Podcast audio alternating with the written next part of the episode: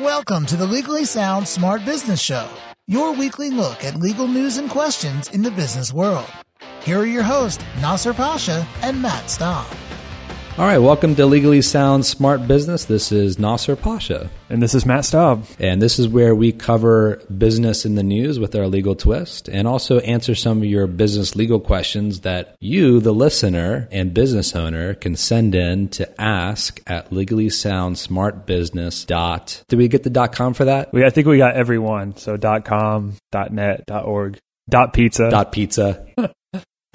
Have those come out yet? I don't know if those subdomains or those domains have come out yet, but we're definitely getting Sound Pizza when it comes out, unless one of our listeners takes it from us and yeah.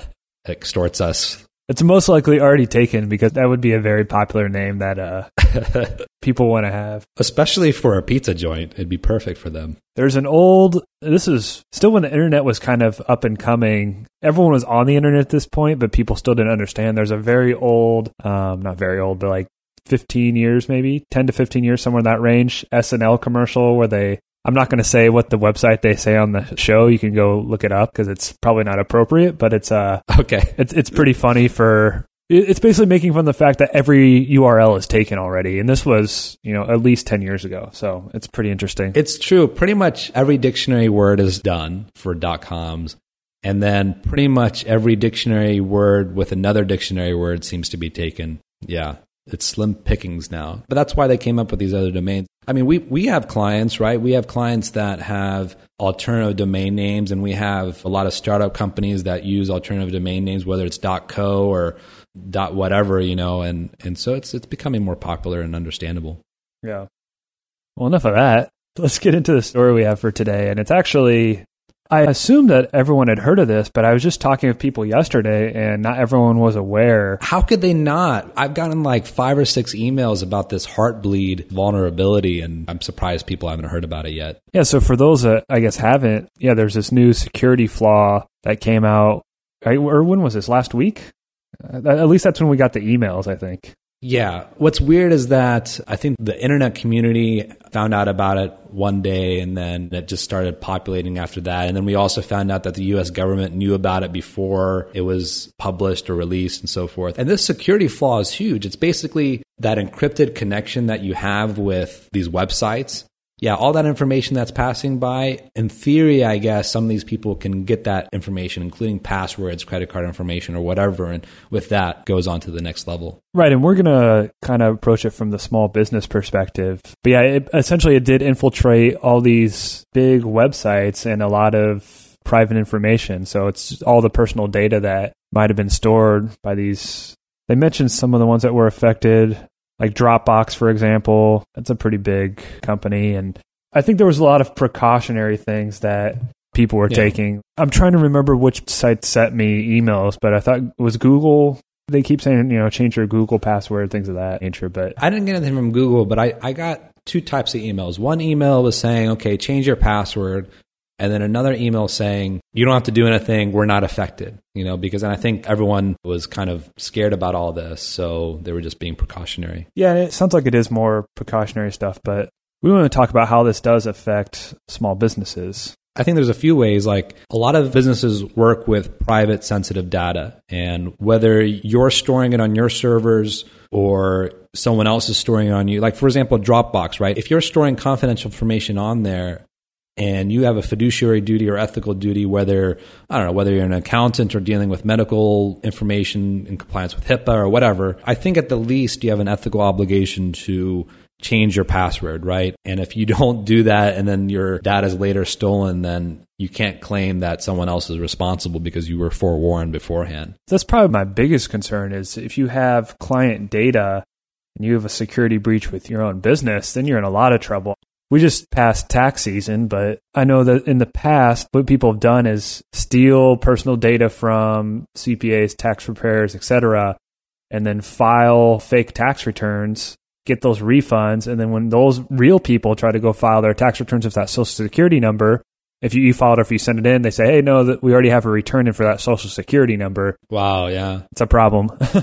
That's a big deal. And actually, uh, I don't know if a lot of people know this. I think maybe some of the professionals out there know, but if you do have a security breach, the standard is pretty low. Basically, if you find out or if you have even reason to know that it might be a possibility because someone hacked into your system, you have an obligation legally to inform your customers, usually in writing, within a certain period of days. It's, it's state by state to let them know that there might be a security breach. And as consumers, we've gotten these before whether it's from Adobe or from Target saying that our servers have been hacked and your credit card might be stolen or information or, or what have you. And they may specify what is available to them. But that's actually a law that was started in California. And now, I don't know how many states, but many other states have adopted. I know Texas has, I know New York has as well, and has pretty much adopted California's model of what they call security breach notification. Yeah, that's definitely something to keep in mind. And of course, put as many precautions as you can in there to, to protect what you have because the money and small amount of time spent protecting is going to save a ton of time down the road if there's any sort of breach. And money too if you don't have any insurance, I suppose. So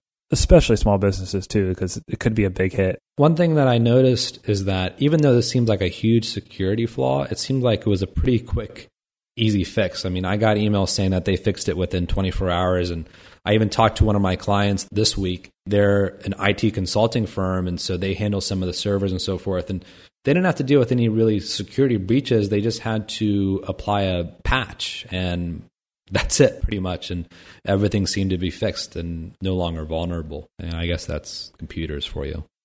that computer stuff. Yes, it's computers for you.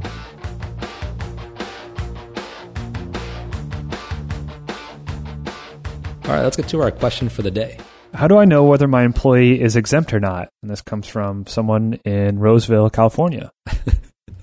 I don't know. Listen to our previous 50 episodes about this subject.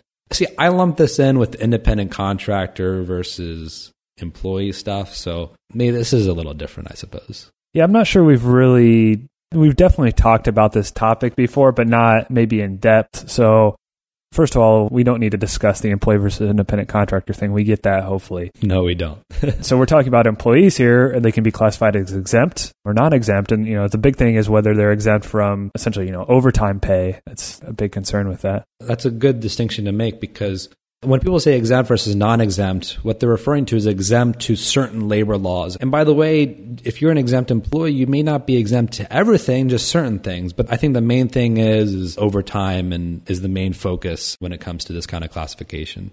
So, what's the answer here? How do you determine what's the difference? Let's say, I guess you got to look at a few things. You know, you look at first things first, I guess title I want to be so concerned with what your title is, or I guess talking from the employer's perspective, yeah, the titles that you give your employees, because titles can be anything. Me personally, I'm not very big on titles of of any job position unless it's CEO, because yeah. I know what that is.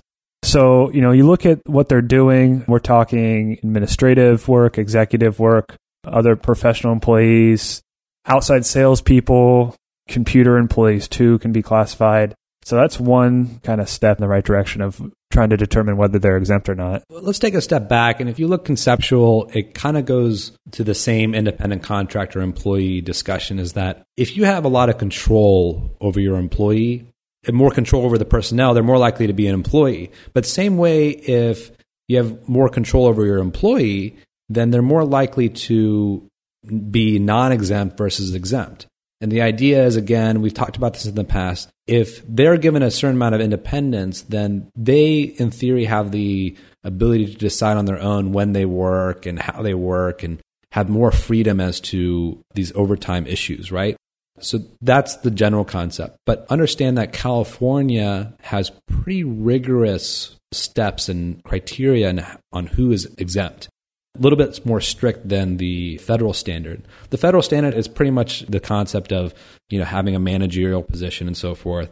But California makes a, a, few specific distinctions. There's one called the executive exemption and the administrative exemption, which I think are pretty obvious. But then there's also even the professional exemption, like an attorney or, or a doctor. But then there's all these, subcategories, and, and Matt mentioned them the computer professional and salesperson, outside salesperson. And these have specific criteria you have to follow. And it's kind of hard to go into detail at this point, but if you're thinking about classifying one of your employees in this manner, I would consult an attorney in that regard. But then beyond all of this, there's also a salary test. And basically in California, exempt employees must also meet a certain amount of salary per pay period to be considered exempt. So a lot of times I've seen where someone's a so-called manager, but then they're being paid minimum wage. That just doesn't work. Yeah, and like you're alluding to, it's it's the same sort of thing with employees versus independent contractors. This isn't something that can be explained in a couple sentences, but we went over the different types of exemptions and the salary requirement too. So probably about the best that someone can hope for, I suppose, in terms of getting a brief summary of the difference between the two or trying to determine which they are. And by the way, uh, the minimum salary requirement is it has to be no less than two times the state minimum wage. So California is at $8 an hour right now. It's going up to what, 925 or something this July? I think just nine even. Nine even, yeah. So whatever it will be. So no less than two times the statement of wage for that monthly salary for what would be a full time employment. So you take the 40 hour work week and calculate as follows. I don't know the exact calculation, but it should be around 2700 per month. So it's not too bad. I think most people in that exempt position would probably fall under that. I mean, in the sense that if they are truly exempt, they're probably being paid at least that amount of money. I guess for $9 an hour, how much is that going to be? So nine. So I have 3100, 3120 to be exact per yeah. month. So that's what it's going to go up to. And that might affect that because I can see a lot of exempt employees being in that range between 2700 and 3100 per month. Yeah. All right. Well, this is a good math podcast. well, hopefully that answers that question. It's kind of a general question. How do you determine between exempt or non exempt? It's a tough question. Just like the independent contractor employee question, is if you think you're on the borderline, do not take the chance. It's the same issue because worst case scenario is that you have a misclassified employee that's really non-exempt and they're working overtime, they're missing lunches, they're doing this and that and you'll end up having to pay back those past wages plus penalties. It's not a fun process to go through. Exactly. Couldn't have said it better myself. Well, I probably could have, but yeah, with a little practice. You did a good job. Oh, I appreciate it. Thank you so much. Well, I, that's our episode. We'll end on a good note with a compliment from Matt saying how perfect I am. uh, yeah, and as always, keep it sound and keep it smart. This has been the Legally Sound Smart Business Show with your hosts, Nasser Pasha and Matt Staub. The Legally Sound Smart Business Show is your weekly look at legal news and questions in the business world. Legally Sound Smart Business is a podcast that is intended but not promised or guaranteed to be current, complete, or up to date, and should in no way be taken as an indication of future results. No attorney client relationship is created by listening or submitting questions to the podcast. The podcast does not constitute legal advice, but rather is offered only for general informational and educational purposes. You should not act or rely on any information in the podcast without first seeking the advice of an attorney. The opinions expressed in the podcast reflect the views of those individuals and do not necessarily represent the views of any other individual or business. For more information about the Legally Sound Smart Business Show, visit legallysoundsmartbusiness.com.